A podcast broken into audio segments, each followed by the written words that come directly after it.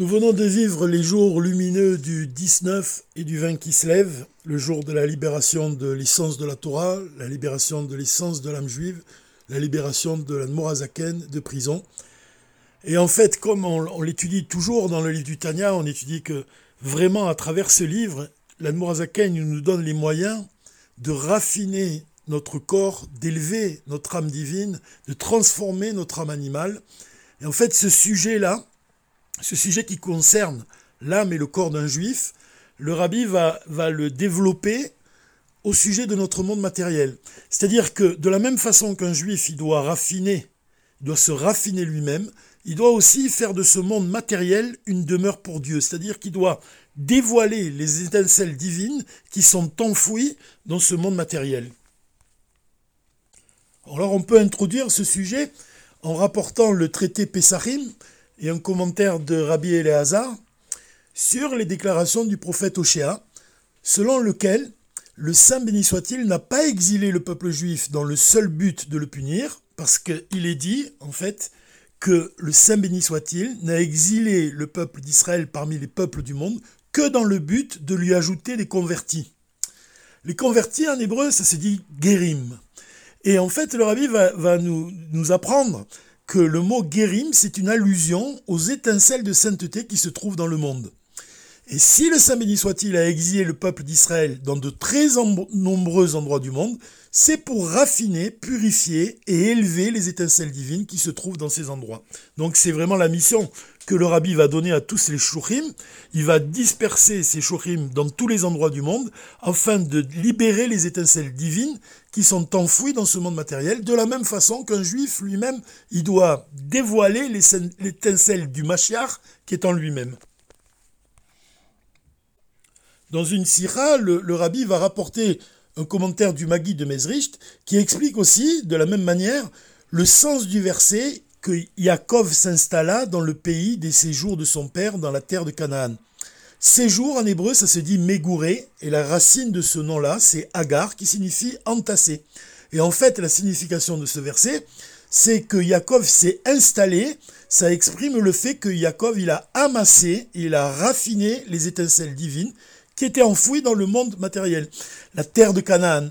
Il les a élevées vers son Père qui est dans les cieux, c'est-à-dire le Saint béni soit-il. Donc ce qu'on voit ici, et c'est un point que souligne le rabbi, c'est que le fait qu'Israël a été dispersé parmi les peuples de ce monde, en réalité c'est un acte de bonté. C'est une tzedaka que le Saint béni soit-il a fait au peuple juif. Pourquoi? Parce que par le fait de purifier et d'élever ces étincelles de sainteté, le peuple juif va s'élever à un niveau qui est supérieur au sien. Parce qu'il va toucher tous les sujets et tous les usages même des différents peuples. Il va élever en fait les peuples de ce monde. C'est pour ça que le rabbi insiste sur le fait qu'on doit respecter les usages d'un pays dans lequel on se trouve, afin de mieux influencer cet endroit. Donc on pourrait donner par exemple un exemple, un exemple matériel.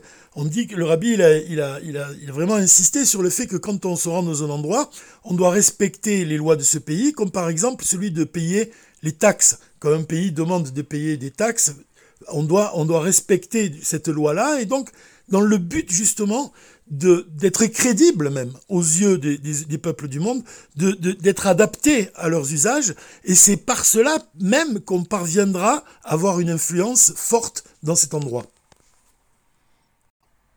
Alors peut-être le point le plus essentiel de, cette sira du Dvar Malchut du Rabbi, c'est lorsque le Rabbi nous explique que le raffinement du monde tout entier, il atteindra sa perfection lorsque le peuple juif parviendra à l'achèvement du raffinement et de la purification de la France.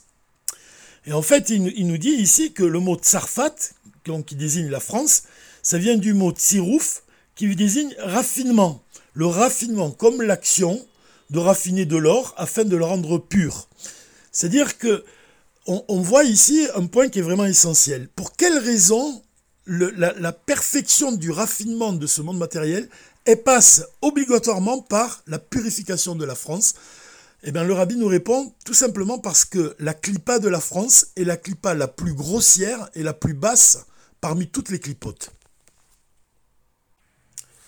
Alors pour exprimer la force de la clipa de la France, le rabbi va nous rappeler qu'à l'époque de la guerre qui opposait la France et à la Russie, l'Admorazaken, il a prié pour la victoire de la Russie.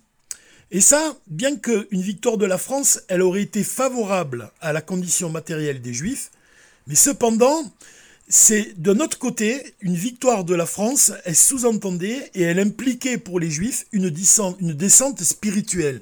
Et ça, c'est ce que l'Admorazaken a voulu éviter, et c'est pour ça qu'il priait pour une victoire de la Russie. En fait, en réalité, le rabbi nous explique que l'époque napoléonienne, elle laissait présager l'esprit de la Révolution française. Et, la Révolution française, elle représentait vraiment un véritable danger pour le peuple juif. Pour quelle raison? Parce que pendant la Révolution, on voit que le peuple français s'est révolté contre le pouvoir du roi. Et le 21 janvier de l'année 1793, Louis XVI, qui était alors le roi de France, il est monté sur l'échafaud et il va mourir la tête tranchée par la guillotine. Et en fait, on voit ici que le contenu profond de la clipa de la France, il transparaît à travers la fin tragique du roi des Français. Pourquoi? Parce que l'action de couper la tête du roi, ça exprime le désir du peuple français de ne plus se soumettre à l'autorité du roi et de proclamer la République. Mais de manière profonde, en fait, la clipa de la France, ça représente le désir du peuple de ne pas se soumettre à l'autorité du roi des rois, à l'autorité du Saint béni soit-il. Alors pour approfondir ici cette mention du rabbi, on pourrait revenir à la fin du, chapitre 24 du livre du Tanya, dans, lequel l'amour Azaken, il explique qu'il n'y a pas de plus grand exil pour que, l'exil de l'âme divine que celui que subit justement l'âme divine lorsqu'un juif commet un péché. Pour quelle raison? Parce que l'essence de l'âme juive, elle est enracinée dans l'essence divine. Donc elle se trouve du côté de la sainteté. Et lorsqu'un juif va commettre un péché, en fait, il va se couper du divin et il va faire descendre son âme vraiment de l'autre côté de la sainteté, dans le domaine de l'impureté. Donc en fait, c'est la Morazaken, il va comparer l'action de commettre un péché à une personne qui saisit la tête du roi pour la précipiter dans une fosse remplie d'immondices. C'est ce qu'on appelle l'exil de la shrina. À partir du moment où un juif il fait un péché, c'est comme si qu'il prenait la tête du roi. En fait, c'est le divin en fait qu'il va exiler dans un endroit qui est rempli d'immondices. C'est vraiment l'exil de l'âme divine, l'exil vraiment de la présence divine dans un monde impur, de l'autre côté de la sainteté. Et en fait, c'est vraiment le reflet de la clipa de la France, c'est-à-dire se couper du divin, c'est ne pas reconnaître l'autorité de Dieu, se détacher, vraiment se séparer de sa volonté pour tomber de l'autre côté de la sainteté, pour tomber du côté de l'impureté. En fait, c'est intéressant ici, et, je dis ça vraiment sous la forme d'un ridouche, parce que ce qui est intéressant, c'est que l'exemple que nous donne l'Admorazaken dans le livre du Tanya, c'est l'exemple d'une personne qui se saisit de la tête du roi et qui, va la précipiter dans un, dans un endroit qui est rempli d'immondices. Et en fait, on dirait que fait, cette image qui semble fictive, en fait, on voit qu'elle s'est réellement concrétisée des années plus tard, pendant la Révolution française, que l'Anne redoutait justement. Puisque, qu'est-ce qu'on fait le qu'est-ce qu'a fait le peuple français? Il a vraiment, il a, on, dit qu'il a guillotiné le, le roi, c'est-à-dire que la tête du roi, il a précipité dans une fosse remplie d'immondices, puisqu'il est dit vraiment que les, au moment de la Révolution française, ils jetèrent la tête du roi de France et son corps décapité dans une fosse commune. Donc on voit que la réalité, en fait, elle s'accorde totalement à l'image fictive que nous a donnée la Morazaken. Donc est-ce qu'on peut voir ici une, euh, une expression de la, vision prophétique de la Morazaken. En tout cas, ce dont on peut être sûr, c'est que la Morazaken y pressentait le danger de l'esprit de la Révolution française, qui déjà y transparaissait à l'époque napoléonienne. Et quand il nous donne cette image dans le livre du Tanya, il exprime justement l'ampleur de la grossièreté de ceux qui tombent de l'autre côté de la sainteté et qui, qui refusent de se soumettre à la volonté du Saint béni soit-il. Alors on apprend dans, de nombreux discours chassidiques, dans de nombreux enseignements du rabbi, on apprend que c'est en élevant, les, endroits les plus bas et les plus grossiers que l'on élève en même temps tous les mondes de la création. Donc on comprend maintenant pourquoi le rabbi nous dit que le raffinement du monde tout entier, il va atteindre sa perfection lorsque le peuple juif parviendra à l'achèvement du raffinement et de la purification de la France, parce que la clipa de la France, c'est la plus basse et la plus grossière parmi toutes les clipotes. Et ici vient un enseignement qui est vraiment très profond. Et c'est important de, comprendre pour quelles raisons, justement, la clipa de la France, c'est la, la clipa qui est la plus grossière. En fait, le rabbi nous explique, et ça c'est déjà expliqué dans le livre du Tanya, que Dieu y réside, résidait dans, justement dans, notre monde, qui, représente le monde le plus bas et le plus inférieur parmi tous les, mondes de la création. C'est précisément dans, dans, ce monde matériel que Dieu il veut résider, qui veut se révéler même son essence. Alors, quelle est la différence entre les mondes supérieurs et notre monde matériel? Le rabbi va expliquer que contrairement au monde supérieur, qui eux-mêmes ressentent le divin, pourquoi le monde supérieur ressentent le divin? Parce qu'ils sont proches de la source qui les crée et les maintient en vie à chaque instant. Notre monde matériel, c'est le contraire. Notre monde matériel, il est très éloigné du divin. Pour quelle raison? Parce que la matière, elle cache la lumière divine, qui est la source même de son existence. Donc ça veut dire que les êtres de ce monde matériel, ils ne ressentent absolument pas la source divine qui les crée et les maintient en vie à chaque instant. Ils ont le sentiment, en fait, pour reprendre une expression du rabbi, qu'ils ne doivent leur existence qu'à eux-mêmes, qu'ils se sont eux-mêmes créés, parce qu'ils ne, ne ressentent pas, justement, la source divine qui est l'origine même de leur existence. Le point le plus important ici, ce qu'on doit vraiment comprendre, c'est que l'essence divine, en fait, elle, se trouve dans ce monde matériel, seulement elle est cachée. Par contre, l'essence divine, elle n'est pas révélée dans les mondes supérieurs. L'essence divine, elle se trouve vraiment dans ce monde, dans le monde dans lequel on vit, et c'est pour cela même que on, a la possibilité justement de révéler cette essence de Dieu qui est cachée dans ce monde matériel, et, en, en faisant cela, donc justement, on va faire de ce monde une demeure pour l'essence de Dieu. Donc c'est dans ce monde matériel et non pas dans les mondes supérieurs que se cache l'essence divine. Et là, le rabbi nous dit, euh, pour reprendre ces mots, c'est donc parce que dans ce monde matériel se trouve l'essence du Créateur qui le crée à partir du néant et qui lui donne vie à chaque instant, qu'un être a le sentiment qu'il ne doit son existence qu'à lui-même. Parce que Dieu lui-même, seul Dieu, ne doit son existence qu'à lui-même. Mais du fait que l'essence de Dieu est en lui, c'est-à-dire est dans cet être créé. Cet être créé, justement, il a le sentiment que rien à part lui-même n'est à l'origine de son existence. Donc ça, c'est un point qui est vraiment étonnant. En fait, le rabbi nous explique ici que comme l'essence de Dieu, elle se trouve uniquement dans ce monde matériel et en nous-mêmes, le sentiment qu'on a que rien ne nous précède, il provient de ça justement. Il provient du fait que seul Dieu ne doit son existence qu'à lui-même. Mais comme Dieu, d'une certaine façon, se trouve en nous-mêmes, alors nous-mêmes, on a ce sentiment que rien ne précède notre, existence, que rien, que rien n'est au-dessus de nous. Et on a ce sentiment, justement, que euh, on ne doit notre existence qu'à nous-mêmes. Et c'est ça la clipa de la France.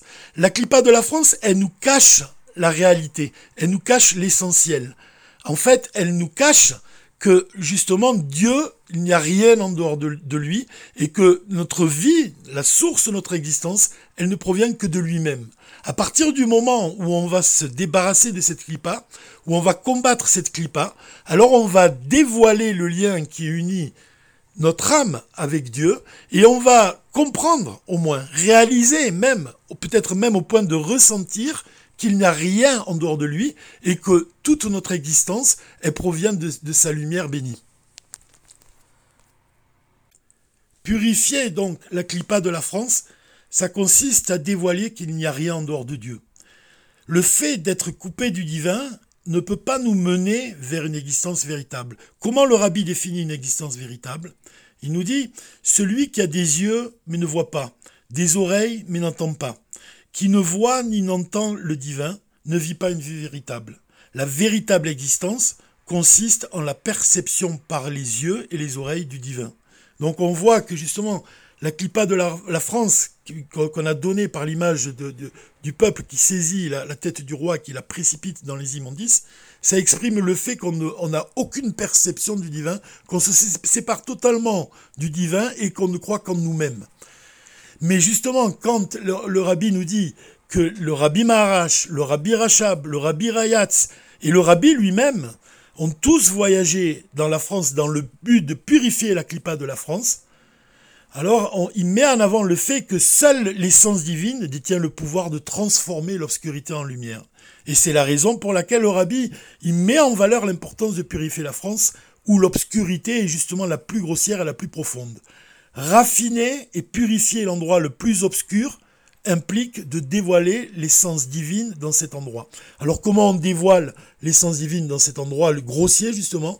Alors c'est pour ça qu'on dit toujours que l'essence de la Torah, la chassidoute, elle est comparée à l'huile, parce que comme l'huile a le pouvoir de pénétrer et d'imprégner les matières les plus dures et les plus résistantes, on voit que la chassidoute, elle va posséder la capacité d'éclairer les endroits les plus obscurs. Comment on éclaire les endroits les plus obscurs? C'est quand on construit un migvé, quand on construit une synagogue ou une yeshiva. Alors on va élever l'endroit le plus impur et on va le transformer en endroit de sainteté.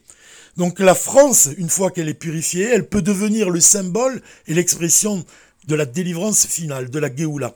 C'est pour ça que le rabbi nous enseigne ici que la valeur numérique de Tsarfat, c'est égal à 770, cela signifie que chaque endroit, même celui dont le niveau est le plus bas, peut devenir une source de lumière.